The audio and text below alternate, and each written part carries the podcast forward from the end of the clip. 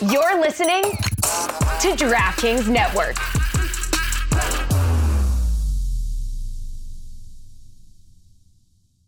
Today on the Cooligans, we are back after our soccer Women's Day special. We are finally back. There's just so much going on in segment number one. We're talking about U.S. soccer. We're talking about MLS NYCFC against DC United in an absolute stunner. And we're also talking about Donald Trump going to a soccer game with the Cooligans. Oh, how kind of him to join us. Yeah, in second segment, man, we talked to Paul Tenorio over at 442.com. He's the Chicago B writer for the Chicago Fire, not the TV show on NBC. Why do they name it the same as the team? It's very hard to Google. Uh, he tells us a lot about what's going on there. Does he think they're making the playoffs? If you guys are Chicago Fire fans, you're not going to be happy with his results. In segment number three, in Cooligans Corner, we announced the winner of the On the Volley Apparel contest. So, it's so, so exciting. So make sure you listen to that. Hope Solo has been suspended, her contract terminated. She does not want to go into work, regardless if she's fired or not. Nigel de Jong is gone. And El, El Salvador, are, are, they involved in a match fi- fixing scandal or just mm. some guy who's like, hey, can you just like, take some guap? Yeah, just it's a like, bonus. He's a little, yeah, put a little change in your pocket. You'll be fine. All this and more on, on this the episode of the Cooligans. This is Ian Joy, and you're listening to the Cooligans.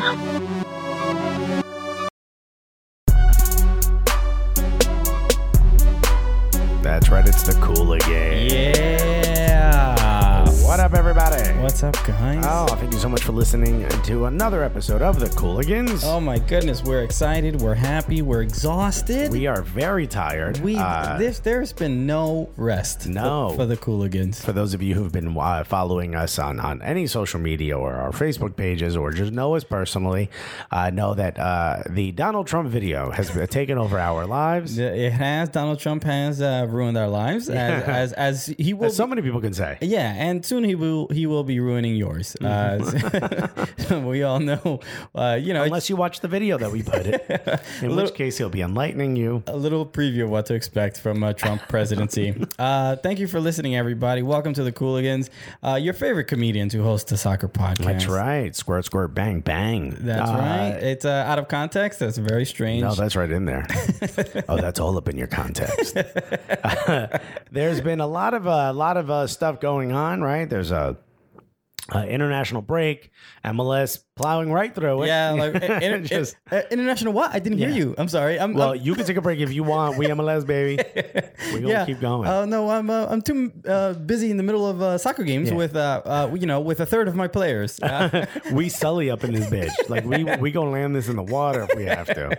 yeah, MLS. You know, just plowing right ahead, playing some games. Kind of happy they did though, because I think you and I were witness to what I would say outside of the home opener of the inaugural season, probably the most exciting um, NYCFC game. Well, I know we're going to talk about that in the in, yeah, the, yeah. in the in, in the coming moments, but uh, great, you know. So I'm kind of happy they're playing. But the, some of the players that weren't at that NYCFC match that play for the U.S. Uh, no, really, no, there weren't any U.S. players that were right. that were gone. I'm saying some of them that don't play for NYCFC that are on yes yes that secondary oh, in, squad in MLS yes right correct, correct. So uh, they wore they were they wore they were with a United States men's national team playing against Saint, the soccer powerhouse. The soccer power, yeah, uh, ranked what 155th, some something like that. Not bad. Pretty dangerous squad. Yeah, uh, Saint I, I, think there's 156 countries. Saint Vincent and the Grenadines. Yeah, I, I, was uh, you stepped on my joke, but uh, you know whatever. What did you say? I was gonna say that I, they're 155th, but I think out of like 156. So that's oh, okay. You know, pretty dangerous. Great joke. I'm glad we revisited that. it would have been better at the time. Yeah, yeah. You to be there, man. uh, St. Vincent and the Grenadines against the USA, and they played. Uh, you know, the US was playing away in uh, in. I don't know if they were playing in St. Vincent or in the Grenadines. One of those. One I, of those. Well, here's I think you know they mentioned during the during the broadcast that not all of the Grenadines are part of this country of the Saint Vin- of St. Vincent and the Grenadines. Okay. Some of them are Grenada, which makes sense. Mm-hmm. We've all heard of Grenada. I have. Uh, so I guess these small group of islands were like, nah, playa we join in St. Vincent. Okay. And so now uh, they they played at a at a cricket pitch. That's right. Yeah, it, it was, was, very odd to see them play in a big big round, you know, sort of stadium mm-hmm. uh, or or area is what it more looked like. But You know, the pitch looked fine. I know down the middle was a bit hectic over uh, close to the midway uh, mark, but I mean, uh, it, it basically looked like the the pitcher's mound in, at Yankee Stadium. Yeah, yeah, you know? not. Uh, I mean, which they don't play over, so I will give them some credit. But it, it was fine, and you know, I, we beat them. What was it? Six 0 was the final. six 0 I mean, I you know, it's a game you're a game you're supposed to win. I, this is the thing that bothers me. So many of these announcers are acting like this is the greatest win in, in U.S. men's national team history. I mean, so one of the big names that finally got called up again, and I will say finally because I think he's had a great season in MLS, Sacha Kljestan. Sacha Kljestan uh, of the New York Red Bulls, uh, yeah, finally getting called back up. I mean, he has a couple caps. Yeah, Uh, back when he was with Anderlecht, you know, he would get called up a lot. and uh, I guess he's he's felt a little uh, neglected by Jurgen, and you know he made he, made a name for himself. Obviously, he got into the game. I think they were already up three or four nil. Yeah, the game was over, and you know he comes out here and scores a brace, and everyone's flipping. out. I mean, are we that impressed? I mean, look, it doesn't Playing hurt. against like you know accountants and bus drivers. you know, Yeah, I mean, you know, if he came in against Cooligans FC and got two goals, would you be that shocked? I'd be pretty impressed that he was even on the pitch with us. Yeah, that's what I'm saying. You're you're most impressed that he even went out there. He was like, "Isn't there a mercy rule at some point?" But yeah, look, he scored two. He got he scored two goals and also got two assists. Uh, his two assists were to Christian Pulisic, and also Pu- Pulisic got in, got into the match, and also got two goals and two assists to the person who you know he got the original assist. Yeah, from they assisted each other. Yeah, Yeah. I think that's like a weird version of a of a like a sexual sixty nine. I don't know. Okay, all right. I was gonna say a black and white cookie, but you went there. you know, but it's good. You know, Yeah. it's like a, a reversed, you know, kind A of little, it's a little something. We gotta. What did, what did you have for breakfast, Christian? Look, I don't uh, look. I'm I'm I'm supportive of uh you know whatever, however they want to score Yeah. score with However, each other. you, it's just getting liquid out of your body, baby. Do it any way you want. But But it uh, wasn't- consenting adults. It was impressive. It was impressive. Uh, I will say that Christian Pulisic, Pulisic's two goals and two atti- two assists uh, were more impressive to me. He did score two, if I'm not He did mistaken. score two, yes. So that's more impressive to me because you know he's young and, and there's pressure there, Look confident. He, it was g- Yeah. good goals. Good goals. Yeah. and they were they were impressive goals. That to me came across as more impressive. Like Sacha Kljestan scoring two goals and two assists. I'm like, yeah, that's what he's supposed to do. Okay. Yeah, the guy's like twenty something years old. You know. Pulisic is out there. What is he? He's going back in age. He's, 13 now. seven- 17. yeah. guy's a kid. He is a child. You know, he's playing against men. That's impressive. Okay. All right. Wow. All right. I got a bigger question. Where was Landon Donovan? No. Uh, still, you know what? I don't want to even uh, Sacha Kljestan. Yeah, he has uh like you know we we go to the to the New York Derby and and and Right. and and it's interesting how to handle that sort of emotion because it's sort of the first time I've ever felt like oh there's a player on the men's national team that in at club level I'm like I don't want him to do well Right, right, and I'm right, just right. generally not supportive of his career or any choice he makes right, Right. but when but when I watch him on the men's national team, I'm like, there's a, a, a- that that is that subsides. You let that go. right. And I, it goes back to the old adage of love the badge, not the player. You know, the, the badge on the front, not the name on the back, although the men's national team doesn't use names anymore. Um, they still No, they have use their it? Yeah, they, they they put their names back on. Um, that's right. The one Lasky had the extra W um, a while ago. But, you know, eh, I didn't feel I, I didn't feel conflicted in any way, shape, or form. Um, I will say though, if like Yedlin had like caught on at, at Tottenham, watching him play would annoy me. You know what I mean? Okay, yeah, I But that. being that it's the Red Bulls, you know what I mean? And uh, you know, I sort of know I see him all the time playing. You know what I mean? It's not like a big shock when you see him where like, you know, we don't get to we don't get a chance to see the Premier League as much as we'd like. You know, it's not always on the news and it's not everything ever all over the place. Uh, You know, I feel like MLS or some of that stuff, maybe. You know what I mean? We get a little bit more into it because, you know, we're around it more. So it's not as much of a shock. I knew he was going. okay. There you go. You know? Well, uh, I believe they uh, the U.S. is playing against who next? Oh, I, don't, I don't remember who they're playing, but they're Trinidad and Tobago. Trinidad and Tobago. Soccer Warriors. and if they win that game, they are out of the hex. And, and they'd be at the top of the group. And uh, They'd be in the hexagonal. isn't aren't they already? No, this is not the hexagon. Yeah, they're going to Yeah, yeah, go into it, and uh, This is so confusing. Yeah. Yeah. This is very confusing. but we're already qualified to go in the hexagonal, but we would just guarantee that we finish at the top of the group Yeah. on the way into the hexagonal. But now everyone seems to think that we would be better off losing to Trinidad and Tobago.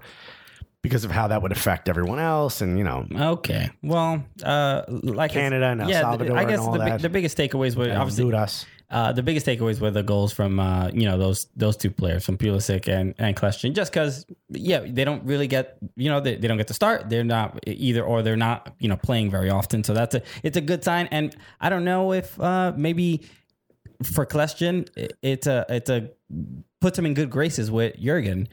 It'd be interesting if they brought him back for more qualifiers. And You're you right. know. If he pay, if he played badly, it would be much more news than if he didn't play really well, which he did play really well. So. Exactly, exactly. So uh, on to Do you think he deserves? Actually, that's a great question. Do you think he deserves uh, more call ups? given the MLS season he's having, yes, Yeah, I Yeah, agree with you. Okay, you can't take it away. He's he's what like the assist leader, I believe, uh, in the MLS, uh, and he's just he's just a rock. The Red Bulls wouldn't be where they are. Look, in, early on in the season, they were having uh, uh, some struggles. Bradley Wright Phillips wasn't putting a- any away, Yeah, that's right. and Kljestan was probably the most stable yeah, player. Christian and Grella have been their uh, sort of big. yeah, if McCarty didn't get hurt, yeah, uh, I think they would be a little bit more uh, stable than than. But he, look, even since McCarty's been hurt, they've they they still seem to be fine. they seem to be getting victories. They're in second place in the East, one point behind NYCFC. yeah, Uh, so speaking of MLS, let's oh, what a weekend! Obviously, international break. We don't have to pay attention to all the European Yeah. garbage. Uh, uh, well, a couple people scored against a couple people. We get it, bruh. yeah. Uh, but man, MLS was what a what a week. It's been exciting. I mean, just that NYCFC match.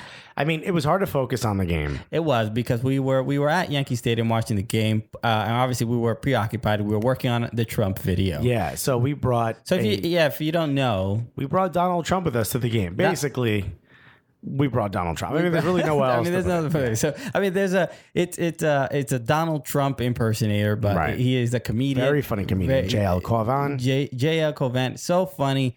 Uh, he he does the, one of the best Trump impressions uh, in the world. I mean, without a doubt, so so funny. And I mean, it, look, it's one thing to do it on camera when you know you could do take after take after take. Yeah. this dude spent the entire match. Yeah, th- and then a long time afterwards, as and in the character of, and answered questions on the fly. He was Daniel Day Lewis. yes, for of, sure. uh, as Trump. yeah, real Meisner, uh, real Meisner. It was uh, uh, surreal. He he was Trump not just when the camera was on. He was Trump for every single soccer fan that approached him that wanted to take a photo. And there, there was such a weird mix of people who were enjoying it and people who were just mad. Someone threw a bottle at us. Yeah, And look, I mean, you know, we we said it in I don't know if it made the video, but we said in the video that, you know, and first of all, I don't think it matters what your political leaning is. I mean, it's soccer, you know, but yeah, we brought him for a specific reason. We knew it would be funny and we wanted to make a video, you know, and uh you know, and I don't care if you if you like him or if you don't, that's fine. Uh, we both kind of don't agree. I think we can be pretty open about that. I know we don't talk politics on this podcast, but we don't agree with almost anything he says. we're, we're literally two Hispanic Yeah. people. It'd be crazy if we did agree. I mean, even when he says hello, I'm like, I'm not sure if he means it, you know? But, uh, you know, um, and I know Hispanic people that don't care if Mexicans are allowed in the country or not. There's a lot of them. But anyway, long story short, and you side with whoever you want. I don't care. Um, I can talk to you. If you're a good person, I can talk to you. Uh, but there were people that were like laughing about it, like, oh, this is funny. Yes. And then there was a few people who yelled at him as if he was really Trump. It was like this is my opportunity to tell Trump to give Yeah. Trump a piece of my mind. Here's all those things that I've been holding in. Oh my God! It was just like this pent up aggression, and just seeing him, who is, and it's clearly not him, right? Yeah, it's so obviously It's so not him. obviously not him, right? And and but they use this time to be like, this is my only shot Yeah. to finally let him know. And and and that's the look. There were some people who were playing along and having a good time with it, Right. But there were some people who were legitimately upset. Yeah, furious. and like, oh, finally, he's here. now I can talk to him about that damn wall. it was so crazy and, and that's like you, you know and it really says a lot about the sort of like the the political uh, uh, arena right now Yeah. about, about how I mean, like Polarizing, severely yeah. divisive. Yeah, yes, one hundred percent. Look, we're in New York, and obviously Trump is not. There's not going to be. You know, we see Trump stickers. You know, from time to time. Sure. but for the majority, uh, no one likes it. Yeah, him. there's some Trump supporters here, but you know, being a Republican in New York is like being a Democrat in Mobile, Alabama. Doesn't bother them. But but I think the thing that you're surprised make you're not gonna make a dent. You the, know, th- the thing that surprised me was like the you would th- I, I thought more people would be apathetic. That's really what I thought. I was just like, oh, it would be like, oh, funny, I don't care, whatever, just ignore them. But no, there were people. You, I think you forget how much drinking goes on at these sporting events. we're at a soccer game, yeah. Yeah, I mean, there was one dude who I know is Mexican, and he was doing like air sort of uh, masturbation, you know, uh, you know, and then yeah. throwing it. Yes, yes. I mean that that is a common political tactic. Yeah, Uh, very well I've seen it at several of the presidential debates. all over the RNC, uh, especially if you were on Craigslist during the RNC, uh, and you happen to be a male escort. Uh, but it was just amazing at like. Just like the immediate vitriol anger, like the, the immediate just looking at him, And it's your instinct- brain makes the connection. Yeah, that's a Trump instinctive, impersonator, yeah. but you're like, that's Trump. I see Trump. Here's how I would react if I saw Trump. That's right. Yeah, and then it's like this blind rage Yeah. of like it's like the Kill Bill red screen. Yeah, they just go. Yeah. I'm gonna let them know. Yeah, and it's like nothing else matters. People were putting their children down. it was the one guy next to us said that his kid was an anchor baby. If that's okay, like people wanted to move away from us. It was hilarious. Oh my god, it's so Uh, great. One of the best moments, like in in, in you got to watch the video. Yeah, you got to watch the video. Go to soccercooligans.com. Go to our YouTube. Uh, just watch it. It's so so funny. But it, it for me, it was uh, definitively one of those like, look, uh, we've been doing the Cooligans a little over a year, and it that it felt like that. Like we're we were building up to this important thing. yeah. You know, like it, it really felt like, oh, this is all the the time we've spent uh uh uh you know d- doing the podcast doing the videos and all this all these like increasing our uh, uh our knowledge of the game talk interviewing writers all these things. And, t- and it, it felt like it was leading to this moment of like something really really spectacular. It was so fun. And that was that's really the main thing. It was so fun. And, my and then on top of that the game was, Was- unbelievable. was ridiculously exciting. And the funny thing is, is like out of character, JL was like, "Hey, this is a really fun game." You know, it was like a fun match to watch Mm-hmm. because there was so much going back and forth, and it's so funny how he played it off as like, "You're lucky I was here. Yeah. This was probably the most exciting game." And he has a little bit of background in soccer, like he knows a little bit about the sport. Mm-hmm. He played, so it was just one of those back and forth matches where I think you could hear the crowd's confidence, like, "Oh, yeah, Yeah. oh." it was Yeah, so if you if you didn't see the match, I'm uh, uh, NYCFC against DC United, NYCFC three to two. Uh, it was just for the most part, first half kind of slow. yeah. Uh, the the game itself didn't uh, uh, sound. Uh, uh, you know, it, it, there was it just didn't have a good like uh, uh, feeling. It felt it felt a little too. Um, oh, I don't I don't know how to. Uh, it felt uh, not dull. Dull's not the word that it felt like. Uh, it was a little bit more like you, they needed this win. They were they were in second place. They uh, you know Toronto uh, had had been playing well. They just they won their game. Uh, so NYCFC wanted to get back in, in first, and in that first half they didn't look like they they wanted. th- Right. It looked like it wasn't going to be their match. Exactly, You know, and you, it was one of those things where like, oh man, you know, I know they play better on the road than they do home, but they've sort of had some like, you know, weird results lately. You want them to sort of come out and have all this energy. Yeah, they yeah they, they lost uh, last week to uh, uh, to Orlando. Yeah. uh, which again they probably should have at least gotten a point. At least a draw Mm-hmm. for sure. so There was a lot of things working against them, but I don't know what happened at halftime, man. yeah, because Was it Steven Mendoza coming in for, that was a, that was a big change. was so, it, so uh, it- McNamara? At halftime, it was uh, one 0 There was a, a goal by Lloyd Sam, uh, which was it just seemed like uh, R.J. Allen didn't track back fast enough, and or just maybe forgot how fast Right. Lloyd And Sam having was. a former Red Bull score against you, seemed, it seemed a little karma-ish. yeah, but it was like- a great through ball, uh, and and they got uh, they got the goal, so it, it it seemed very deflating, right? Right. And then in the second half, I mean, look, the last fifteen minutes of this match were just psychotic. Right. And I know we, we try to stay away from only talking about NYCFC, but this was the most exciting No, match. they, by far, yeah, by of far. the week. So, uh, you know, one of the things that really surprised me was five minutes of stoppage time. Everyone in the everyone in the stands really believed that sort of the the, the you know the the official was on their side. You know, five minutes of stoppage time, and then all of a sudden they score in stoppage time, right? Yeah. and they draw, and we're like, oh God. Well, yeah, uh, DC scores. Yeah, DC scores, draws equal, you know, and they get the equalizer on, a, on another set piece, by the way. It's just frustrating, and it's like, here we go. And then Frank Lampard would not have it. Yeah. And I got to give a lot of credit. Uh, Khiry Shelton, who we have panned left and right, uh, who who we've called soft on this podcast, who we like. We like him very well, but we didn't think he was playing up to snuff. Yeah, neither did Patrick Vieira. Yeah, and then he comes in, he cuts that wacky ass hairdo. he just straight looks like a Dominican dude ordering a chopped cheese. Okay, I like it. Yeah, I was like, is my cousin? Why is my cousin on the Yeah. field? yeah, papo. Hey, hey. ¿Qué lo que? ¿Qué hace allá afuera? El diablo. Yeah, yeah. you got your homie out there texting. He's wearing sandals. Uh, how you playing in sandals, Yeah, player? Khiry. Yeah, Yeah. he was. He. I mean, he is re, was responsible for the for the two goals. He was responsible for that victory. Two assists. Yeah, he's integral. And let me tell you something. One of the most shocking things, forget the two assists. Forget the fact that he actually took players on, which was shocking. He fought for that first uh, you know, assist of his. Yes. He fought for the ball. He would never have done that in the beginning of the season. Yeah, it, it, it, was interesting because uh, Khiry also doesn't, uh, you know, he's he's he's fast and he's and he's athletic and and that's you know Big the- guy, yeah. So these are the, his his strengths.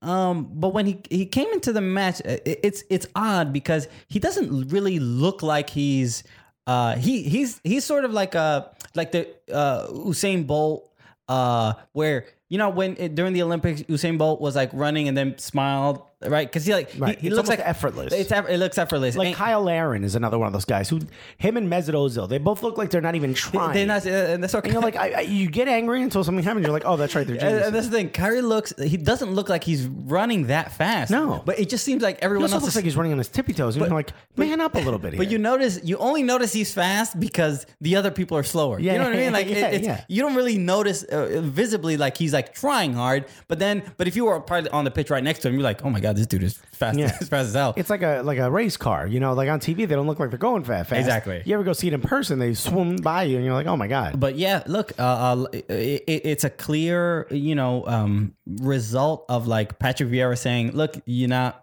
maybe you're not working hard enough in training. You're, you're not. You, I'm not seeing the progress that I want to see. You're not going to play. He didn't play for like a month. No, and you know what? A lot of players get that. A lot of players are told, here's what you're not doing. And not everybody goes out and works on it. And Yeah. then actually can, you know, execute that during the match and have it be the reason we win. Exactly. I mean, look, Frank Lampard with the stop and you know the the the the stop and pop, if you will, Eh, great, amazing, you know, and, and we're all very happy about you know uh, we're all very very excited about Lampard, and you know no one's booing him anymore. He's a savior of the team. Fine, yeah. He is a hero now. Yeah, wait, yeah, no, he's- wait, he has, has he not swayed you? I mean, we get it. You know, we get where he's at. You know, and I, I think it's so great. How great of a story is that? It he was is. literally being booed uh, early on this season, and now, I mean, look, I personally, I was, I watched his his game winning goal.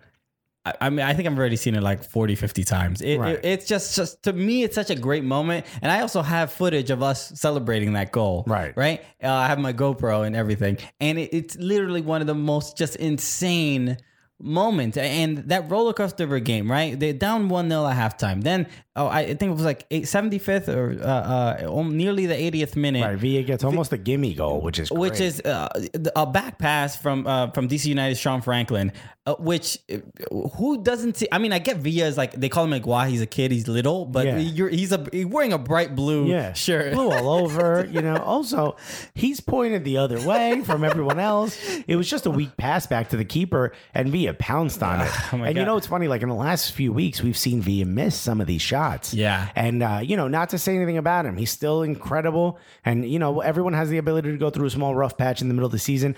He's a hero. So whatever he does, we're fine with. Yeah, But he right now he's tied for uh, for the Golden Boot with uh, uh, uh, BWP with Yeah. Bradley Wright Phillips. So And, and dude, I mean, he puts that thing in the back of the net. We're all excited, and then uh, they come back on. You know, they they score against us. We score back again, right? No, no, no, no, we score, we win. Lampard scored afterwards. Oh, like, oh my god, we're yeah, winning but this game. uh, We're good. Shel- the Shelton, uh, Yeah. uh, he didn't give up on the play, passed it in to Villa, which I think if uh, I believe that would have been a penalty.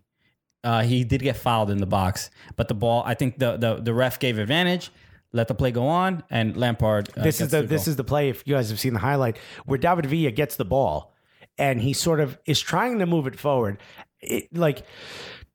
you know, Lampard is running towards the goal across David Villa's chest, but Villa loses the ball in his feet. The pass was a little, the assist was a little too hard, which I'll give you know Shelton all the credit for. He's falling on the floor. Yeah, when he makes that pass. So But he's he- he- trying to he- push the ball ahead, but he sort of gets pushed down. Yeah, yeah. So the ball trickles Right to Lampard. right to Lampard. Lampard one times it right into the back of the him, net, yeah. and it's incredible. It's that that was that was insane. And then the second goal, which the after that, so now we're up two one, and then they score and stop. The Lamar Lamar Neagle on a on a corner, which Header is in, on a header in. Uh, uh, Yeah, Federico we've- Federico Bravo just like uh, like it seemed like Lamar Neagle was nine feet tall. Yeah, yeah. it I think I think Bravo actually hoisted him onto his shoulders. is the Just like problem. helps him I got you, little. baby. You playing chicken? What's kick. going on over He was like, "Yeah, bravo, can I get a boost?" Yeah, yeah, yeah, I got you, player. Uh, so you know, I gotta give I gotta give those guys all the credit because in the stands we felt like this this match is over. It's a draw. Ah, so Five minutes of extra time. They scored. I think in the first first minute and a half after after uh, extra time. Yeah. Um, of of stoppage time, and then all of a sudden, out of nowhere. You know, we we saw it as Shelton with this incredible pass. I had never seen a pass like that since R.J. Allen's pass. Yeah, yeah. but it had deflected off of the, against the Portland Timbers. yeah, and it, but it did deflect off of the uh, defender and, and sort of trickled literally right Mm-hmm. It was, into it was Lampard's the way. most perfect pass. Yeah, And instead of trying to force it around the keeper, he just sort of fake kicks Oh. and just sends it back across his body to the left. And then there's all this real estate, all this open net, and it was just incredible. And Bill, Bill Hamid, uh, I mean, he got he got cut up. I mean, he got, they just got crossed over. yeah, and you know it's funny. People were talking about like, oh, you know, Bill Hamid, you know, national team, blah blah blah blah blah.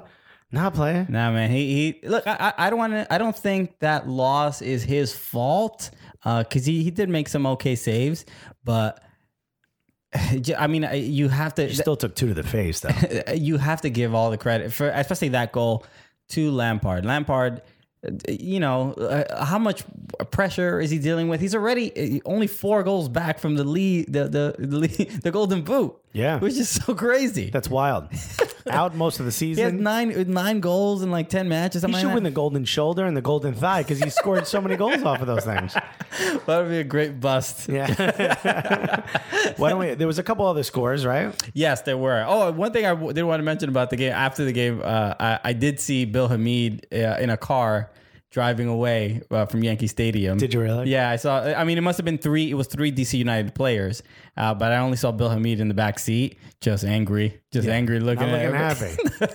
it was just such a great moment. I, I enjoyed it. Uh, also, uh, Dallas against Portland. Uh, Dallas, FC Dallas. We we talked we talked about both of these teams at length. Uh, we've had days for both of them. Yeah. Uh, but FC Dallas just solidified uh, themselves. I mean, it really looks like they're going to take the It's support. their supporter shield. Yeah, so FC Dallas point. beat uh, Portland uh, three to one, and really looked dominant. Uh, uh, it was strong and strong win at home. You know, they're a tough team to beat, especially at this time of the season. Well, even without Castillo, you would think they would like, uh, like, uh, you know, uh, be flustered at the, uh, they a seem little to be bit. doing just fine. Oh, they, uh, you know, everybody, uh, Mauro Diaz, uh, uh, they just they look so uh, poised, and they they just there's so much young talent that I, you know, honestly, I don't know who's going to beat them in the West No, so I mean that's impressive. I think another match was the uh, you know Chicago winning three 0 against against Phila- Montreal. No, against Philadelphia. Sorry, against uh, Union. Mm-hmm. Jesus. Um, let me tell you something. Uh, Chicago, they've got a long way to go, but I think they have a shot at the playoffs right now. They are. They have. There's a possibility. They're. They're literally tied. They're in ninth place. Well, let me say this: we don't know anything about the Chicago Fire. I do not. uh, we know a little bit, but you know who knows more than us? I do know. There's a gentleman by the name of Paul Tenorio. Paul Tenor is great. We oh, we always share his uh, work. He's a writer for 442. Absolutely. Uh, beat writer uh, for uh, the Chicago Fire. Not the show on NBC, which every time you Google Chicago Fire, you find out, oh, good, it's season five. uh, why do I care? Oh, I'm trying to look for soccer information. I'm like, why did I Google this again? Yeah, that's Uh, that is a little odd. They shouldn't have done that. Yeah, they're, they're, uh, how is that allowed? Why is that- yeah. MLS isn't suing the crap out of NBC right now. why don't we do this? Not the show, but the team uh, or the club. Uh, why don't we come back after this? We got a, a message from our sponsor. We Oh, got, we got a span- we got a- sponsor. we got I was gonna say. I was about to say Spencer. Yeah, we got a sponsor. uh, we got a sponsor. Why don't we come back after this? A little message from our sponsor. Hey, please buy this stuff. Uh, they're actually paying us, which is really cool. This is the first one that's paying us, but they want to see some sales. So if you love the Cooligans, this message about to come up. Take down all the information and please buy, buy, buy, buy. uh, so uh, why don't we do this? Why don't we cut out of here? Uh, we'll take a little break, and then when we come back, we got Paul Tenorio on the phone. Hey everybody, this is Alexis from the Cooligans. I'm here to talk to you a little bit about Mack Weldon. Now, these guys are pretty cool. They've given a promo code for our fans. If you use the word Cooligans and on MackWeldon.com, that's M-A-C-K-W-E-L-D-O-N, you guys are going to get 20% off. Now, some of you are asking, what is Mack Weldon? I asked the same thing. I've heard of it. I've never actually gotten a chance to use it. We got a pair of the underwear it is they say it's the most comfortable underwear. They are not lying. It is the single most comfortable thing i've ever put on my body in that region. It is absolutely incredible. It feels like you're being hugged gently by like a really fat guy but like a clean fat guy someone who just got out of the shower. It's absolutely incredible. Everyone's like i want my nether regions hugged by a clean fat guy. Well this is the underwear to put on. Let me tell you something. They have like this netting so that you it breathes down there. It, the, whatever the material is made out of by the way is supposed to be like non-stinky right? Like it, it can't smell. And I said, you know what? If anyone could beat this thing, if anyone could break it, it's me. I wore this thing for over 36 hours. And let me tell you something. I took them off. It was sweaty. It was stinky outside. It was still hot. I took them and I threw them at my wife and I said, smell those. And she immediately said no. And I get why she would say no. I usually smell down there. But uh, she said, I said, listen, this is supposed to not smell. Tell me if it's true because I'm going to smell them and I can't tell. So she smelled them and she said they are not smelly. She goes, and in fact, her exact quote was, I know what you smell like down there and these don't smell like you've ever worn them. She's like, these are amazing. Do they make them for women? That is an actual quote from my wife, who if we've been married for 10 years, she knows what I smell like. All right. Uh, and let me tell you something. These are absolutely incredible. I don't know what they're made out of. I think the mirror station is made out of these. Really, really comfortable. I got a pair of sweatpants. You can buy more than just underwear. Go to mackweldon.com. W, uh, I'm sorry, www.mackweldon.com. Use the code word Cooligans, and that's going to get you 20% off. And go buy yourself these single most comfortable underwear that you will ever buy anywhere. They're the perfect length. Uh, it's comfortable even around your body. You got to try them. They're absolutely amazing. They got more than just underwear, but go get the underwear first and go get anything else you want after that. And what you want to do is use Cooligans as your promo code, and you'll get 20% off on MackWeldon.com. All right, baby, we're back. We are. Yeah, so this is the second segment. We teased it a little bit, but here we are. We're talking about the Chicago Fire. There's, and you always get mad at me. I'm I'm like a little cautious about saying the word, the the, the, the name of this city because you always make fun of me for how you I said it again, and I actually didn't want to say anything before our cam- our mics turned on. I was like, "He's doing it again." You have this cute, uh, this cute little Dominican boy way of saying. So. I it. I say Chicago Fire. No, you don't. You, you said it differently. When you say it fast, you say Chicago. Chicago, the Chicago Fire. Yeah, there it is. There it is. You say you say it like you're dancing in So, uh, gator gator boots. I get I get very self conscious, but uh, you know, I, I said I embrace it. That's uh, you, you? This is how I say Chicago, guys. Let's go. Let's go back to Chicago. yeah, yeah. You say you say it like you're you're an extra in uh, in West Side Story. but why don't we do this? Why don't we talk to someone who probably knows how to pronounce this city correctly? Imagine he doesn't. That'd be really, That'd be really even embarrassing. Better. Yeah, that'd be even better. Well, on the phone with us is not just a reporter for 442, but he's someone who uh, writes about the Chicago Fire. So who better to tell us about the team and how to pronounce it than put your hands together unless you're driving for Paul Tenorio, everybody. Hey, Paul. Hey, well, it just makes me think of the fact that my mom always calls it Chipotle. Oh, you you want to go to Chipotle? Chipotle. Mom, you can't say it like that. That's not how it's pronounced here. yeah, yeah, yeah. It's that's that's that's uh, the, what is it? Italian? Your last name? No, she's like I don't know what she's trying to do. She's uh, Tenorio's Costa Rican. My mom is actually is Italian, but she works in the Hispanic community. She speaks more Spanish in her life than English, and and now she you know she's convinced that she's Latina, even though she's she's a gringa. Yeah, I know. uh, I know a few of those. pronounces everything like like it's a you know if it's a Spanish word, is she saying it the right way, no matter if it's Chipotle or anything else? Yeah, that's yeah, very that- funny. I think that, that there's something with the word Chicago that my my Spanish speaking brain can't like disassociate it quick enough. So because I in Spanish it is it is Chicago, yeah. but you're saying it. You start off in Spanish and end in English. Well, maybe we can just you can just stop bullying me about that it. That could be it. I'm, I, am I, that- am I speech shaming you? I'm so sorry. You're going to have to write a blog about it on salon.com. Uh, but speaking of the Chicago Fire, uh, kind of a crazy season so far. I mean, you were sort of written off, especially after how terrible last season ended um, or just went. You know, you guys were sort of written off. Why don't you tell us a little bit about how um, sort of the season is going now? There's a slight, very slight chance you guys might maybe make the playoff. You're certainly making a push for it. Yeah, it's it's been um, it's been an interesting project to watch unfold here in Chicago. I think that the expectations were um, and are high because anytime you bring in a new regime, you want to see success right away, but that didn't happen. And, and I think it was a little unrealistic to ask for it to happen. But as they've added more pieces over the course of the season, um, you're starting to see things come together a little bit better. And especially in the last few weeks with the 3 nothing win over Montreal, a 2 2 draw with LA that probably should have been a fire win. And then this, this last 3 nothing win against Philly and that you know with that six two kind of anomaly of a loss to DC, which we'll we'll just gloss over and pretend it didn't happen. Nice. um, which is what the team's trying to do. But I think when you look at the way they've played in the last few weeks, um, outside of that loss to DC, which there were you know I think other circumstances that factored into that loss. You know, guys like Michael de Leeuw, Luis Solignac. Um, have have changed the team and changed the way the team plays, and and you're starting to see more of an idea of how this fire team wants to look, how it's going to look, and uh, how they want to play. And and it's it has gotten them to a point where now maybe you can start to talk playoffs without sounding totally crazy.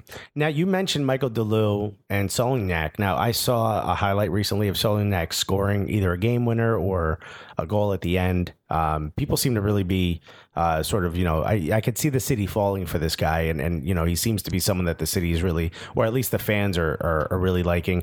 Tell me a little bit about Michael de Leeuw because you know he sort of was under the radar as far as the signing is we're concerned. We really didn't see a lot about it.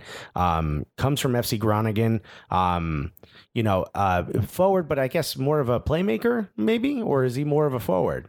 No, he's a forward. I think his most comfortable role is definitely in a shadow striker role, as he would, you know, as he would probably prefer to call it. He, he likes to play underneath a partner, which is why he's worked so well with Solignac. And and yeah, I mean, in some senses, he you could consider him a, a, a kind of more of a, a playmaking forward. He he moves off of other guys' runs, but he's the type of finisher who is going to be the kind of right spot at the right time type of guy. He's not going to beat you with pace. He's not going to hit those uh, crazy um, 25, 30 yard shots all the time.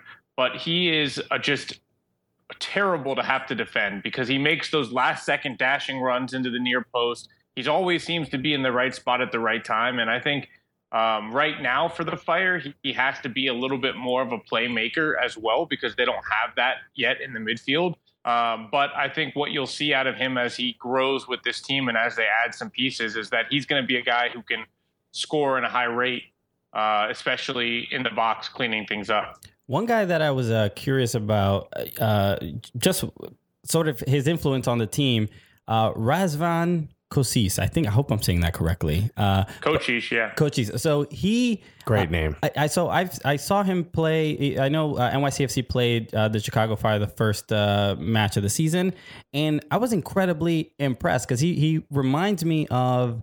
Uh, I don't know, maybe um, Nacho Piatti a little bit. Like he just seems to be uh, like like a player that's like to to to me a little bit under the radar, but always like in the right position, always making the, sort of the correct pass. And he's a little, uh, you know, sort of shifty and like so, um, similar to like Pirlo, where you just don't know exactly what his next move is going to be. So, what what is his influence on on, uh, on the fire? My goodness, you're gonna have to be his agent if you look at him like Piatti, man. Um, no, I, I, look, I think Cocis has been a, a really valuable player for a long time. He's a guy who played in the Romanian national team, so he's got a lot of experience at the highest levels of the game, and um, you know maybe slowing down a little bit more as he as he gets older. But you're right; he's very dependable in the sense of understanding. Uh, most importantly, probably understanding his role. At times, they've asked him to sit in deeper and be a number six. At times, they've asked him to be more of the box to box guys, and he he knows where he has to be and what he has to do uh, based on that tactical assignment. I think the frustration maybe at some points this year has been um, they need somebody who's going to be more of um, a distributor, who's going to be able to step higher up the field and, and find that killer pass. And I think that's where his game lacks a little bit. Uh, you know, he's just not that player. He he would pair really well with somebody like that and be a complementary type player. And I think that's the problem. Is right now on this fire roster in central midfield, uh, there's a lot of, of players who are are complementary to that type of playmaker, and they just don't have the playmaker yet. Yeah, and if you notice, I mean, you have such. I mean, the, especially for you know those of us who saw. I mean, a slightly different team in the first game of season against NYCFC. Uh, but one of the things that we were watching was you know just David Accam just making these diagonal runs and these long pacey runs super fast. I mean, he's one of the fastest players in the league. Yeah, I mean, why? What you know? Why? What are we doing, Chicago Fire? That's your play every time.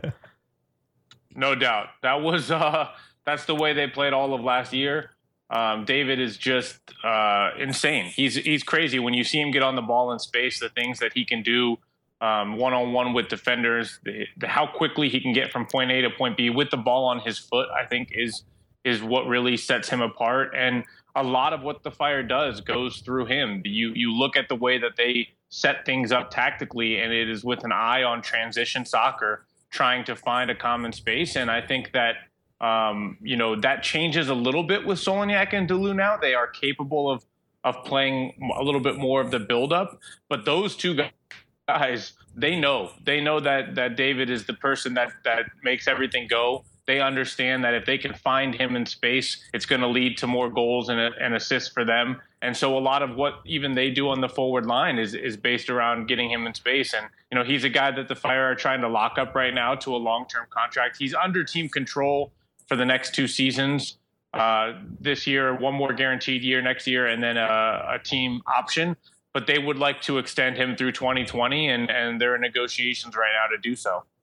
Yeah, because he uh, what, did he turn down a deal, or did the Chicago Fire turn down a deal from Ligue 1 uh, uh, club uh, Nantes, which uh, Yeah. Nantes, which is obviously where you know uh, what's his name? Alejandro Bedoya. Bedoya. That's where he just came from. Awesome jerseys. I love the color scheme. Um, but uh, you know, that's usually, and you know, we've talked about this on this podcast before with other with other beat writers for other clubs. It's usually a big deal when a club wants. I mean, that's great money. You know, obviously that that works in, in favor of your cap. You get some of that money back. W- tell us about that deal and how that didn't go through because we just assumed he was gone. Yeah, no, I think it, it, it kind of it didn't work at first because the first couple offers weren't even close to their asking price. Eventually, they got up to, uh, from what I what I was told in my reporting, was around uh, three million, more than three million dollars. Um, but again, they felt like his value is is higher than that, is more than that to them. Uh, I'm not sure what the number would be that would have made it, you know, go through.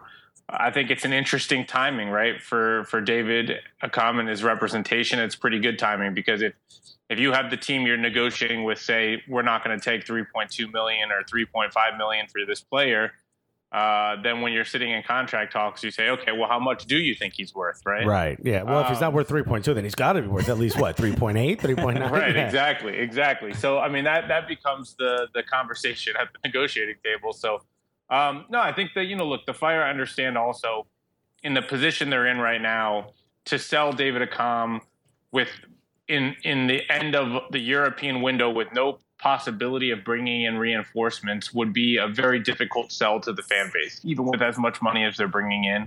Um, if if Accam he's with the Ghanaian national team now and, and started the other night in their African Cup of Nations qualifier, if he continues to play with the national team and start to get uh, some caps to help his credit, which is what prevented him from moving to England last offseason, you know his value is only going to go up. I think they understand that.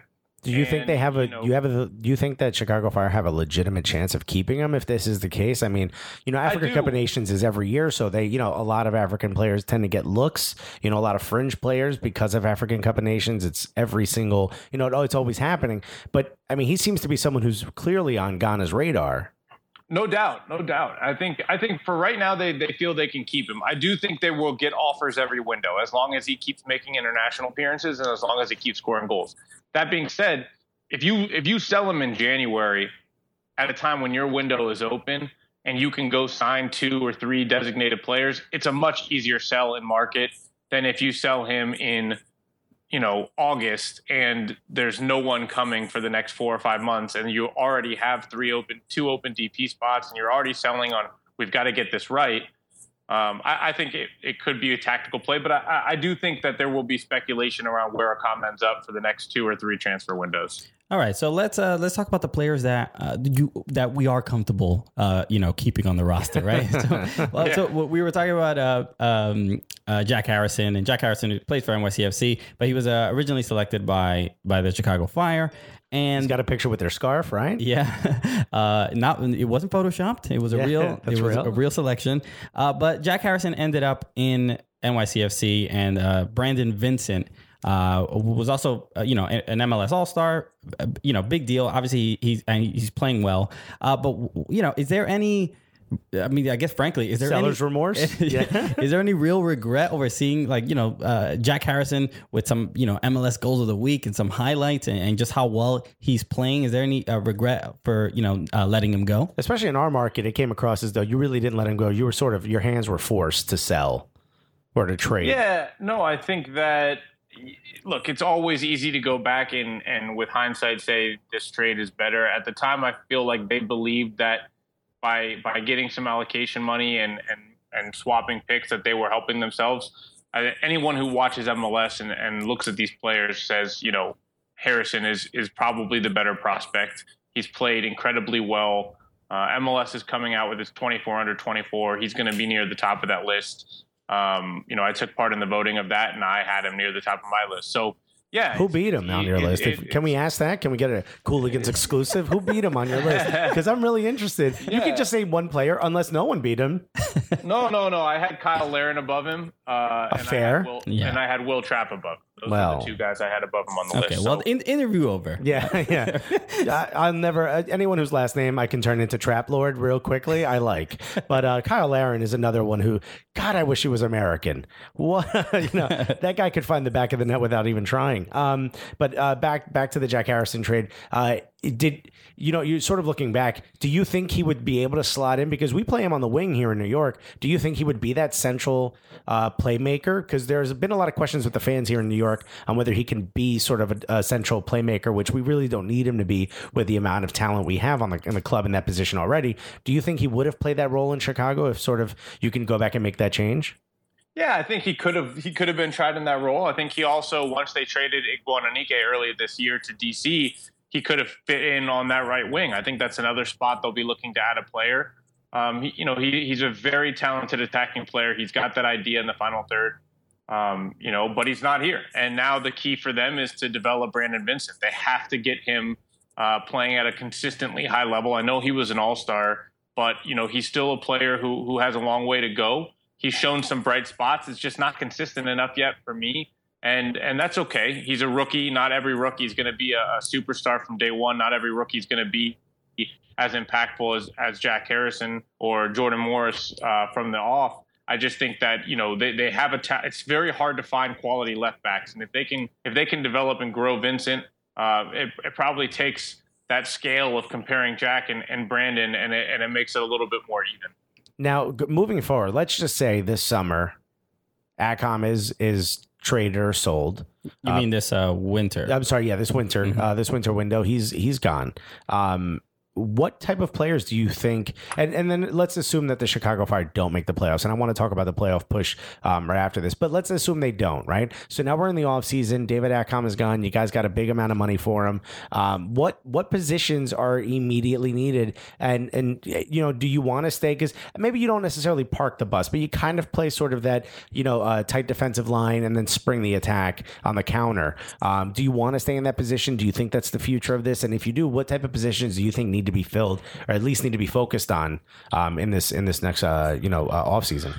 No, I don't. I don't think that's the goal of the way they the, the Fire want to play long term, right? They they need they need players that can possess the ball though. So that's the biggest thing on the shopping list for me is one to two central midfielders who are guys that find the ball, actively seek find the ball to dictate the pace of play. And and I know that the two guys that have been reported to be high on their list as DP signings, the guys they're looking for uh, to talk to are two guys who can do that. Schweinsteiger uh, who has proven himself over a very illustrious career overseas, obviously internationally and at the club level. Bastian Schweinsteiger and, and Andres Guardado, who uh, is another player who a little bit younger than Schweinsteiger, uh, a little bit more of a connection, probably not probably, definitely to the large Mexican fan base here in Chicago.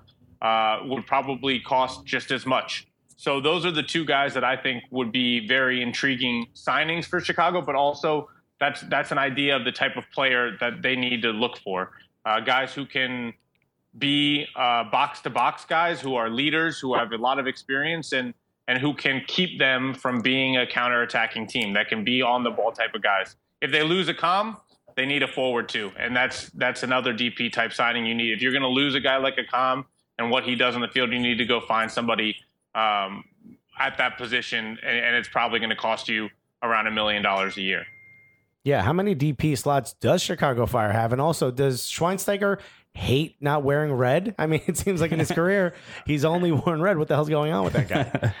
Well, No, I think they have two DP spots, so they they have some areas to fix. I, I think it would be tough to, to sign both both those types of guys. You know, but you've got some money to work with, and they've got some targeted allocation and general allocation money to work with as well. So right now, two open DP spots, probably room for one more targeted allocation money player. And now you're looking at a more quality roster if you can add that, because then you've you you've got three. You would have three TAM players on the team in uh, Kappelhof, DeLu, and the, the one you're bringing in, and then you'd have three DPs with the com and the two guys that you'd add. cool.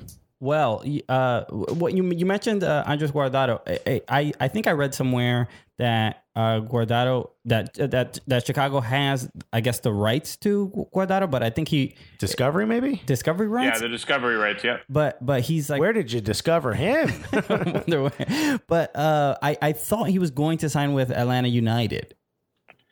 Well, as you know in MLS, I mean, uh, a team a team that uh, is on another discovery list, you can always work out a deal with the team whose list he is on. So if Atlanta wanted to sign Guardado, they would have to send money over to Chicago. It could be the the base, which is the minimum of fifty thousand. It could be more. Uh, but I think you know the whole purpose of this is to avoid being in a um, a negotiating war with two MLS teams. The league wants to try to prevent that from happening. And so it'll be interesting to see how that plays out because obviously Arthur Blank has some really, really deep pockets down in Atlanta. And if they if they feel like they have a chance at signing him, it's going to cost some money, not just with his salary, but he's still got two years left on his deal at PSV. So there's going to be a transfer fee involved as well. So, I mean, speaking of Atlanta, they're making uh, a lot of uh, news lately for the sheer amount of fans that have signed up for uh, season tickets, which, you know, uh, fan support in Atlanta have never gone together in any sport. They seem to be the most fickle fan base, I think, in, in, in all of, uh, you know, the U.S. Uh, but they're obviously doing something right with the amount of fans, which brings me to, you know, the Chicago Fire. You guys won, what was it? There was an award for the highest ranking fan experience in Chicago sports, but obviously being as far outside of the city as you are, there's a there's a few hurdles there to draw some fans. You know, can you just tell us about how that's been changing? Maybe some of the things that you know, does it affect the the, the team at all? Does it affect the club? Does it, you know, what's happening there to change that? Yeah, I think that the stadium has a huge impact on the club. Uh, the location of it, the lease um, that they had arranged when they built the stadium with the city of Bridgeview, is uh, it locks in. It locks them in for the next 20 years, and and um, the arrangement of, of how that money, um, the profits from the stadium goes, and and where the team can play, all of those things has an impact on the team, especially as you said, because it's so far outside of the city. You have to drive to get there. Um, you know, the team has done a lot of things to try to bring in the millennials that we know make this league work, which is why now you look at the first soccer specific stadiums that were built Columbus, uh, Dallas, Chicago, they were built outside of the city. And you look at the ones that have been the most successful uh, Portland, Seattle, Orlando, that are that are more centrally driven to the city, allow the younger people to come. Sporting Kansas City, another great example of that. Um, you know, it, it's a difference in philosophy that MLS recognized over the course of its existence. So what they do is they have these pub to pitch buses that they go, they pick you up from from affiliate bars and they drive you to the game and bring you back. You know, I, I've always said, you know, since I moved here this past year, when looking at the situation, maybe it'd be worth trying to invest some money to extending the the L train from Midway Airport one more stop out to the stadium. I don't know how possible that would be with the government, but you know, it's definitely something that I think the fire, you know, the the location of the stadium and how to get people to the games is always a focus of any team, and and I think the biggest key to bring, getting fans in your stadium is winning winning games, and and that's what they've got to start with. I mean, that's that's you know, I think that's true for across the board. Even some of the teams we were talking to, um, someone over at uh, FC Dallas, and, and they sort of said almost the exact same thing you said, which is you know originally that wasn't the case, and now we know, and you know, but we still have to get people here. Uh, Well, uh, you know, but on on camera, uh, you know, FC Dallas uh, games look way more empty than Chicago Fire. Yeah, way more. Yeah, they have a much dramatic. more of a of an issue. But uh, I don't know where you live, and I don't know if you necessarily want to say that on the podcast. But are, are you closer to the central city? What's the experience like for you to get to the stadium? Yeah, no, it's it's it's interesting. Uh, right now, I'm not. Right now, I'm I'm living in the burbs. I'm moving to the city, so I've experienced it both ways. I, I live in a northwest burb where my my wife's family lives right now, and it's about 30 minutes to get to the stadium on a weekend. Uh, Not then- terrible. not not bad. And then the other day, I was at the the condo that I'm in the process of buying right now, and I went straight from the inspection to the stadium during the middle of the week, uh, and it took me about 35 minutes. So, and that was from the north side of the city. Um, it's a, it's definitely a farther drive if you live on the north side, where a lot of younger people live. You- Uh, you know, people maybe the further north you go, maybe closer to my age in the early 30s, late 20s. The the south side, people that live on the south side, it's a much much easier commute. I would say I'd put it closer to like 20 minutes uh, on a on a weekend. That's But this is all driving. games. yeah, the main thing you need It's to all, drive. but it's all driving. It's Yeah. all driving. So Too bad you they know, can't the sign a deal with, like, Uber have or something. beers, You know, it's tougher. You maybe they could sign a deal with Uber in the neighborhood or, or Lyft, you know, to, if they have like tickets to the game or season tickets. I don't know, just a marketing idea that the us the Cooligans are throwing out there for you. Comedians No, just I think look, I think another another easy option for people, and, and again, I think you know I don't I, I speak like I would know the political you know the political waters you have to navigate through in any city are crazy, but like I said, right now there's an L train that goes from downtown all the way out to Midway Airport, and the stadium is about I don't know like a eight to ten minute drive from Midway. And so some people take the L all the way out there and then take an Uber or they, they have the fire send buses to, to that L station to bring people from the L to the stadium. You know, so so that's another way people can get out there. But I do think, you know, I'm sure, I, and I can't actually speak for the club whether they've explored this, but I was chatting with uh, my, my brother who was visiting this past weekend as we drove out to the game, and I thought it would be interesting to see if you could put the investment into extending a train line. But I don't know. I mean, shoot, I remember freaking being in DC and seeing how long it took to to build out the Silver Line to Dulles Airport. So, you know, that's a, that's a big project. Well, the main thing is uh, every uh, Chicago Fire fan, please tweet your congressman. Yeah, Uh, yeah, yeah, get- that's make sure. Right. we- we well, actually, get- it's Chicago. Could you just send them an envelope with some cash? And uh, that's how Chicago works. We're from New York. We get it. They're trying to build a stadium out here. You have any idea how many palms have to be greased? I guess. Listen, uh, this has been an absolute amazing conversation. But uh, I guess final, uh, if we had anything that we could ask you, do you think the Chicago Fire make the playoffs this season? You know, I think it's too. I think it's too late in the year. I think it's a little bit tough. I do think that they're going to put themselves in the conversation in the final couple weeks, and to me, I think that's important for them. I think they need to get into that race with Orlando and DC, and and be in the mix for that last spot, and New England for that matter. And I do think that's a possibility. Um, but after watching Orlando City up close last year, working at the Sentinel, uh, they kind of left things down to the last five games of the season, five or six games of the season. They won five in a row and ended up missing out on the playoffs in the final week of the season. And, and I think it would have to be a similar situation for the Fire right now. So I, I, I think it's a little bit too late. Well, I mean, let's let's hope that uh, they can make a strong push just for the fans. And uh, as an NYCFC fan, I mean, don't care if you make it or don't, uh, but it's it's good for the fans of Chicago. Um, and uh, you know, I thought last year we were going to get a chance to win the MLS Cup and be the second uh, team to win it in their inaugural season, which I know you guys did.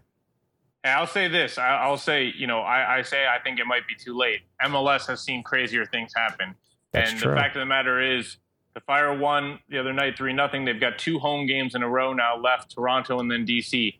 If they win those two games and they come out of that three game home stretch with nine points, they are right back in it, and and the odds of being able to make a run and get into the playoffs get much better. So if we if we did this call again in another two weeks and they had six more points, uh, you might get a different answer from me, and that's just the way MLS works. Yeah, we, we're just gonna get a voicemail from Paul. Just yeah, just screaming, "You losers! We, Yeah. we did it!" I hope they make the playoffs because then you know you're you're buying a condo. You just said. I mean, you could use that little bit of extra scratch, right? well, listen, when I'm getting harassed on Twitter for saying they're not going to make the playoffs, and I get the evil eye from from guys out of the stadium, then I'll probably have to leave you some voicemails. And say, Man, you, threw, you let me throw myself under the bus. What were you doing? Yeah. Oh, not a problem. We're happy that you did. We're gonna we're gonna talk about it a lot on social media. Um, is there anything that you want people to follow you or uh, read you on? Yeah, you can always find me on Twitter at Paul Tenorio, and uh, and obviously, uh, you know, doing a lot of work working for 442 USA, and I, I really encourage people to follow at 442 USA as well. I'm really proud of the work we've done on that site in, in less than a year now of, of being around and uh, trying to provide as much daily MLS and US coverage as we can. Absolutely, and that's spelled out four four two, not the numbers. Um, That's correct. yeah, absolutely, and that's four four two USA. Did you say? Yeah, the Twitter is 442 USA, and uh, you can also get it get to it just 442.com slash US takes you directly to the American coverage. Awesome. Thank you so much, Paul. Paul, thank you so much. That was uh, that was great. Awesome. Thanks for having me, guys. Right, and for everyone listening, we'll be right back after this.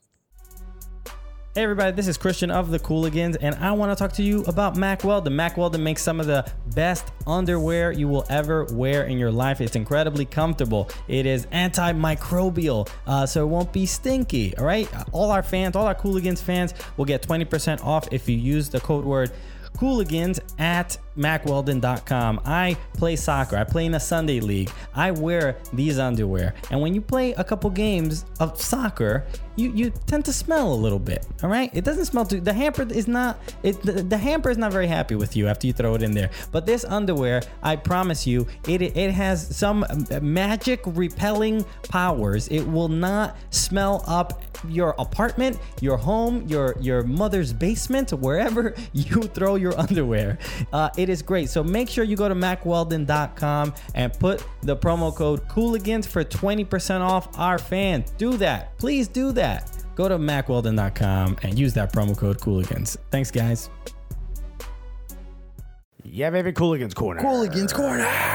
Hey, before we start, somebody won a T-shirt. We, they did. Yeah. We had a little we had a little contest going on. Just a little. You might have seen it on Instagram. That's what it was uh, on Instagram. Us and on the Volley Apparel. on the Very Valley nice. Apparel, uh, who have uh, big uh, supporters of the show. Uh, go to onthevolleyapparel.com and you can buy clothing, soccer inspired clothing. They make fly gear. Absolutely. But they offered up a free T-shirt to somebody who won. Mm-hmm. Uh, so we put it all in our in our in a, in a spreadsheet. All the people that posted. Uh, yeah, we put it in like a b- giant database. It was Yeah. a big server room. It had was actually just one of those circular things like you see at a lotto, you know, when you go play bingo with your grandmother. That's right. And we spun it around and we picked out a name and Kevin wins. Kevin Mott. Yeah, well, it's not, we don't know if it's Mott. We don't know his last name, but, but at, Kev KevMott18. Kev, Kev Mott 18. At Congratulations. K E V M O T 1 8. uh, you won the On the Volley Apparel Cooligans contest. Now, if you look at his Instagram, you will notice that he's a little different than we are in the sense that he's a Red Bulls fan. That's right. and we are very uh, loud and proud uh, NYCFC fans. But that did not stop us. That did not stop us. I will not lie. At one moment, I was like, mm, maybe we should pick a different. but we, we will we will honor it. And also, he's a fan of ours, and uh, you know, just it seems like a nice guy. Uh, so you win the T-shirt. Wear it loud. Wear it proud. Because you know what? On the Volley Apparel is for everyone, not just NYCFC Congrats, Kevin. Uh, thank you for supporting the show. And uh, We'll hit you up from Instagram, and Yeah. we'll connect you with On the Volley, so you can pick out which of the three shirts you'd like. That's right. So, uh, yeah, and if uh, you are ever interested in uh, participating in contests like that, make sure you follow us on all social media platforms because we're always doing different contests with, uh, you know, different uh, makers and people who make stuff, cool soccer stuff. Yeah, I was going to say how you landed that plane, but you did it very nicely. Uh, so again, on everything, we're at Soccer Cooligans, pretty much on everything. All right. Uh, but this is Cooligans Corner, so Let's- we've got some news. Let's get to it. We we had a we had a bit of a, a break last week. We had an episode, but it was a it was a special episode, uh, the Women's Day special. So that one we didn't not record a podcast last week. So, uh, but this this is what happened since uh you know since we recorded that episode. Hope Solo uh, has been suspended and have and had her contract terminated with U.S. Soccer. She is no longer affiliated with U.S. Soccer. I mean, there's a lot of people that say like after the six months they can reinstate the contract and things like that. But But why? The, the interesting thing is that you c- she can be suspended, but it's the it's the contract termination that is the thing that took everybody by surprise. also, then why suspend her? Just terminate the contract. exactly. Well, I guess you If someone you, you says, can't do one without the other. You're not allowed to have half an hour lunches. You know. oh, Also, you're fired. It's like, well, then who gives a shit how long my lunches are? You know, from now on, Yeah. you can't do an hour lunch. Also, you're fired. It's like, well, then, what the fuck did you waste that first part for? You know what I mean? It doesn't make any sense. Yeah, what a terrible HR department. Yeah. so if you're saying like, even if you were to renegotiate with, uh, you know, women's soccer, the U.S. Uh, women's soccer, uh, whatever department division, uh, use for six months, you can't. Then maybe that makes sense. But then why terminate the contract? Just to suspend it for six months. It seems like a lot of back and forth, and it seems like they're trying to use her as an example. And uh, you know, let's hope Megan Rapinoe survives.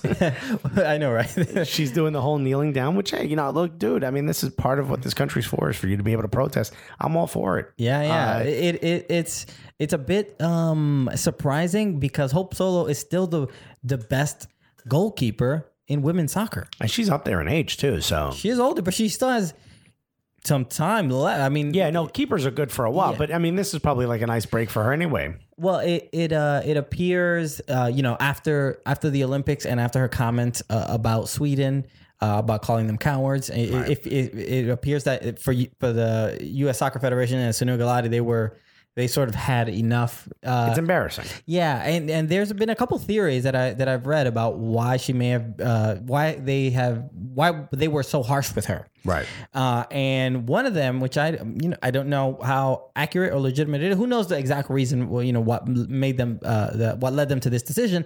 But some people are saying that the fight for equal pay is the reason that why they were so harsh with I her. 100% agree that that and feel that that's part of the why they're coming down so hard. It's like, oh, you just sued us. Yeah. Now let, let's get you back. And Uh-huh. uh, look, I would do the same thing. I would be the exact same. I mean, I'm vindictive, I'm vindictive as hell. Yeah, and I think because of the, her comments, it- you- no one could really defend her anymore. Like, like you know, the, the, the Sunil Gulati can make this excuse, like this is the reason we're letting her go. She's been uh, too much of a distraction. Right. It's like you all saw it. so, like for the, it's not, it's, it's like not a terrible PR move because she did something. Uh, uh, you know, she she committed a faux pas. Yeah, I see that. I could see that. I could see that being the case. And you know what? I to be honest, I mean, I've, I've said this before, and I'll say it again.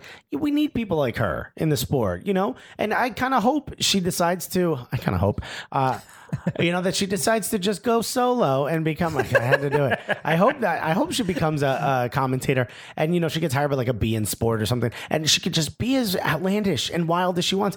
Be the female, slightly drunk Ray Hudson. we need that. Well, she is. Uh, she is also the goalkeeper for the Seattle Reign in in the NWSL. And I think they canceled her contract. No, contract. no, no. She decided not to play. She's she's not going. She can she can play. Right. Her contract, but uh, her money is paid, as Evan told us last week, by the by the the federation. Yeah. So how the hell can she still play? That's a good. That's a good question. I, I guess they must. There must have been some stipulation where she was still allowed to play, but apparently, obviously, I think if she doesn't play, I think she still gets paid. That's my presumption. Why wouldn't she play? Because contract's terminated. She doesn't have a contract. But she can still play for for her club. No, because that was under her national Okay, team maybe. I don't know. I, I, I, what I've read is that she made the decision to not play for Seattle uh, for the rest of the season. But then back to my getting fired uh, analogy. That's like the person who got fired going, you know what? Then I'm not coming into work. it's like, of course you're not. You're fired. But if you do come into work, you can't take a, an hour long lunch. That's it. Yeah. Yeah. I mean, we have to uh, like look into the, details of why uh, uh, or how why was it such a simple decision to not go back to your club?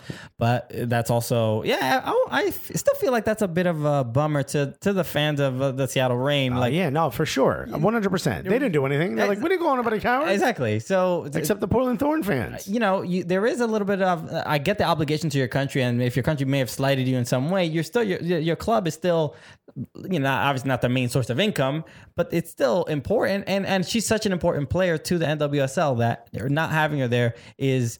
Uh, uh, can, can really hurt the league. That's Yeah, all. for sure. It definitely hurts the league. What else is going on out there? Nigel De Jong is uh, going, literally going out. Uh, he is out of. Breaking ankles in another country. He's, I think, I think basically he just, uh, you know, committed a murder, and now he's, uh, he, he's trying to escape. Uh, he, he he doesn't want to be extradited back into Hoodie, the U.S. sunglasses, fake fake mustache. Nigel De Jong uh, is sold To Galatasaray. Galatasaray in Turkey. Yeah. he is. Uh, he has left the LA Galaxy after uh, twenty something, Yeah. twenty so or so matches. Two thirds of a season. yeah, uh, and which was like a great, great preseason training for him. You know, Yeah, yeah. now he goes to Galatasaray. this is the warm up for Yeah. uh, going to Turkey. I, you know what? Uh, you know, I'm happy he's gone. You know, he seemed like he didn't play all that well. no goals, No no, goals. goals, no goals, no assists. I mean, it wasn't really his. That's not his style either. But like, you know, I mean, the guy was a danger to all the players out there. So good, happy he's gone. Be gone. It, it almost like they, they removed him out of like a, uh, you know how buildings have like building policy where you're not allowed to have asbestos in the walls, Yeah, yeah. otherwise it cannot be built. It was like one of those no Nigel De, De Jongs allowed within this premises yeah. because uh, it is a danger to everyone. Uh, He got removed like they found lead in a school in school paint. They're like, we got to get everybody out of here real quick. We're gonna take this out. so yeah, look, I'm. Uh, we got to see him play. Uh, you know, when he was uh, here in New York just a couple Yeah. weeks ago. Uh, I, you know, when he got there, I didn't know too much about him. I saw, I know he, he played for the Netherlands. Saw him a couple times.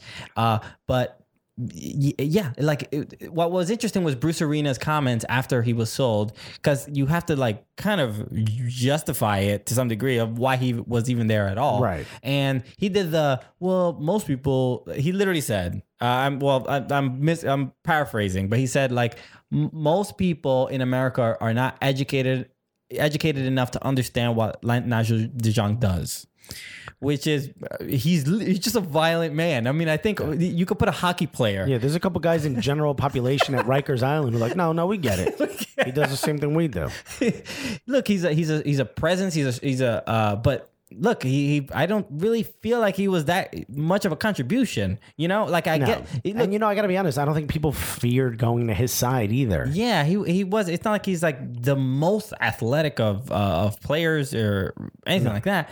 Uh, and as a defensive midfielder, you know, he he would probably have the ball a lot, and and doesn't he? Not, it's not like he made the best sort of decisions. Like we see uh, Andoni Iraola uh, on NYCFC, uh, that defensive midfield role, and you know, it's it's it's it doesn't even necessarily require someone who's extremely like aggressive. You No. know, like I mean, it's it's it's good, but that's what you have, sort of have center backs for. It's more about your your spacing and positioning and knowing where to be and and Right, and which he was very good at, but I mean, it's not like he was.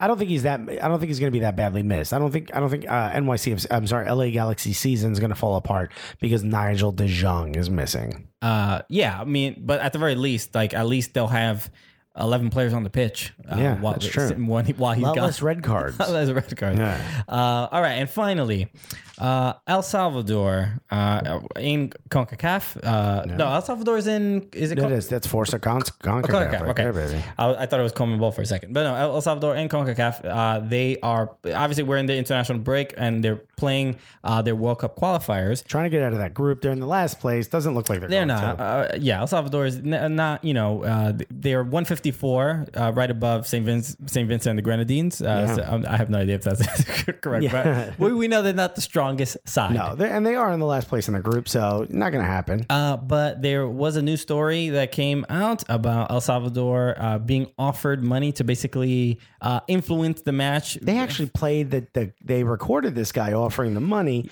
and they played it at the end of their press conference. which is what a, what what what like sports theater. How Yeah, great is I mean, this is soccer. This is why people are like, why should I get into soccer? Just who would have thought to listen to an El Salvador press conference?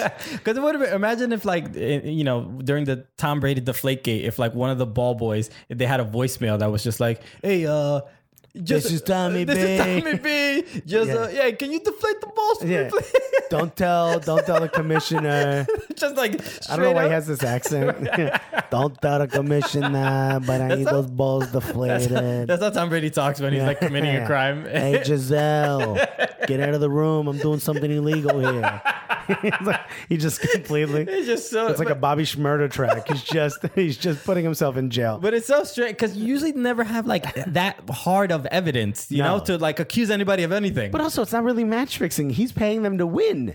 That's not how match fixing works. he, he basically he he's he's uh he wanted to influence the the goal differential because he wanted this this person wanted he was like a gambler or shark or whatever. He's, he's he's a gambler who knows some of the players, which immediately I beg the question. Yeah. why y'all such friends with a gambler, man? yeah, you you defriend these people on Facebook pretty yeah, fast. But nah, that's- homie, that you ignore these people.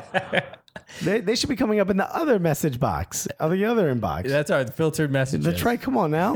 like, so he was like, oh, he offered them thirty dollars a minute of the game each to win. That's yeah. Twenty if they draw, ten if they only lose by one. But it also seems like a, a, a very small sum of money. I mean, it's I thirty mean- thousand dollars if you're from El Salvador. Salvador- that's pretty good But per it's- player. That's for that guy. That's a big nut. Okay. But it seems to me like this guy was just trying to set up a bet. You know what I mean? Like, and also the the the the, the rumor is that he's trying to help Honduras because he wants Honduras to get in. This guy's trying to. So that's if El Salvador loses, uh, it could stop Honduras from being able to get in. It doesn't look like El Salvador is going to win, uh, but you know it's a toss up. Long story short, paying somebody to win that's a bonus. That's Yeah. not match fixing. It is point shaving, not point letting your beard grow. You know what I mean? it- it's not match fixing, but it is. There's no way to. It's still not okay. I mean, No. it- you know, it's it's it, it's unethical. One hundred percent wrong, illegal. yes, but it's not match fixing. It is not. It isn't match fixing, but so it, it is. It. It almost suggests that the reason that he was like uh, uh ratted on w- almost seemed like it just like maybe wasn't enough money. Mm-hmm. Yeah, yeah. To like, Come on, you, player. You seem like a better person by saying something, and you seem like oh, that you're like uh, Yeah. uh, altruistic and, and, Right, and right, you right. really believe in the game and and and in fairness. It's like you tell your girl, like, you see that big girl over there? She just flirted with me. Go get her. You know? I was like, that's not going to affect you in any way, shape, or form. Yeah, so it's almost like, oh, we gotta we gotta say something and talk about this. Uh, but if it was like 15k per player, now Yeah, we wouldn't have heard about We wouldn't have heard It about just. Like, I can't believe El Salvador won by eight goals. wow. El Salvador, where have you been hiding it this whole time? all this energy, yeah. Top of the group. How did that happen? Uh, but yeah, that is uh, you know, it- it's still a scary thing for a lot of people, you know, Sure. because match fixing is like a, a reality, and and we know how uh, you know, easily corruptible uh, FIFA is. You know, I, I think the I most, mean. I think for a lot of people, the, the most surprising thing was like the match fixing wasn't directly from FIFA. Yeah, we. although we don't know who this gambler is, it could be Jack Warner in like you know those fake sunglasses with the nose and the mustache. Yeah, yeah. Could that be Jack Warner or Chuck Blazer doing it via fax machine? Yeah. Uh, it- it's shocking, not really, but y- y- it's so funny. Like when you hear about it, you're like, "Oh my god!" But then you're like, "Yeah, no, it's soccer. Well, yeah, when you, This is what happens in soccer." Yeah. I wish they would add this to FIFA. That would be oh, fun. the actual game, yeah. yeah, like you're playing in career mode, and someone comes up to you and is like, "Hey, dude, I know you're Just, uh, making your debut. Come out of the shadows. for the you- senior." You only see his eyes. Yeah, yeah. Looks like the Unabomber's sketch. He's just ah, look. I know you're about to make your debut for the senior team, but uh, got a got a whole bag full of money. If you if you only lose by one, it's such an odd. I'd love to see that. That'd be fun. I bet you PES PES needs to do that because no one's playing Pro Evolution Soccer. I haven't played that. Uh, That there was one year that it was pretty good, and then I think it's better than FIFA now, but no one plays it because of the online and Yeah. they don't have any of the team names. I love a- Arsenal. I'm not a big fan of North London Football Club, so very strong side that North Yeah. London, you know, and they still don't buy any players that North No. London. but they are Barcelona's partner for some strange reason. So they have like the best views of Barcelona players. They look mad real. Everyone else looks like, you know, Joey Barton. Everyone else. well, all right, guys, that's it. That was Another great episode. Another great episode in Oh, the boy. books. Uh, just a couple things. Make sure you watch the Trump video. Make sure yeah, like and share and retweet or whatever you got to do. Make sure uh, you support Mack Weldon because by you supporting Oh. Mack Weldon, you are supporting the Cooligans. Uh, make sure uh, you buy some stuff from there and uh, and use our use our discount code. Yes, please do. Listen, buy a pair of underwear. It's anything. This is honestly like you guys are always asking us how you can help the podcast. What can you do? This is it. This is the moment. They're doing a test with us just for the month of September. Uh, so if we can produce uh, some of our fans to buy from them, that would be huge. It would go a long way towards them becoming our uh, stable, uh, you know, so, uh, sponsor, which would be amazing because we've been doing this for free for a long time, um, and you know a little bit of scratch here and there certainly helps. Exactly. Uh, so we we we love Mack Weldon. Uh, they've sent us some stuff. You've heard the messages already. You've heard the breaks, but it's uh, we we love it and we think you will too. Again, Mack Weldon, M A C K W E L D O N. Mack That's right. Weldon. Uh, get out there. You if you've heard it on other podcasts, forget their promo codes, ours, and you know what? While you're sharing the Trump video. Why don't you put, go ahead and put in a little note about Mack Weldon in there and give them the promo code, and hopefully they'll go out and buy, uh, you know, just a little bit of underwear. Yeah, I'm wearing it now and it feels very, very comfy. Oh yeah, So if anybody knows how you know how my uh, uh, undercarriage is doing, yeah. it's doing pretty good. It's in, it's in Mack Weldon's hands. Yeah, yeah. We've all wanted it there. Uh, well, listen, you've listened to another episode of The Cooligans. My name is Alexis Guerreros. My name is Christian. we had a lot of fun, and uh, you've listened to yet another episode of The Cooligans.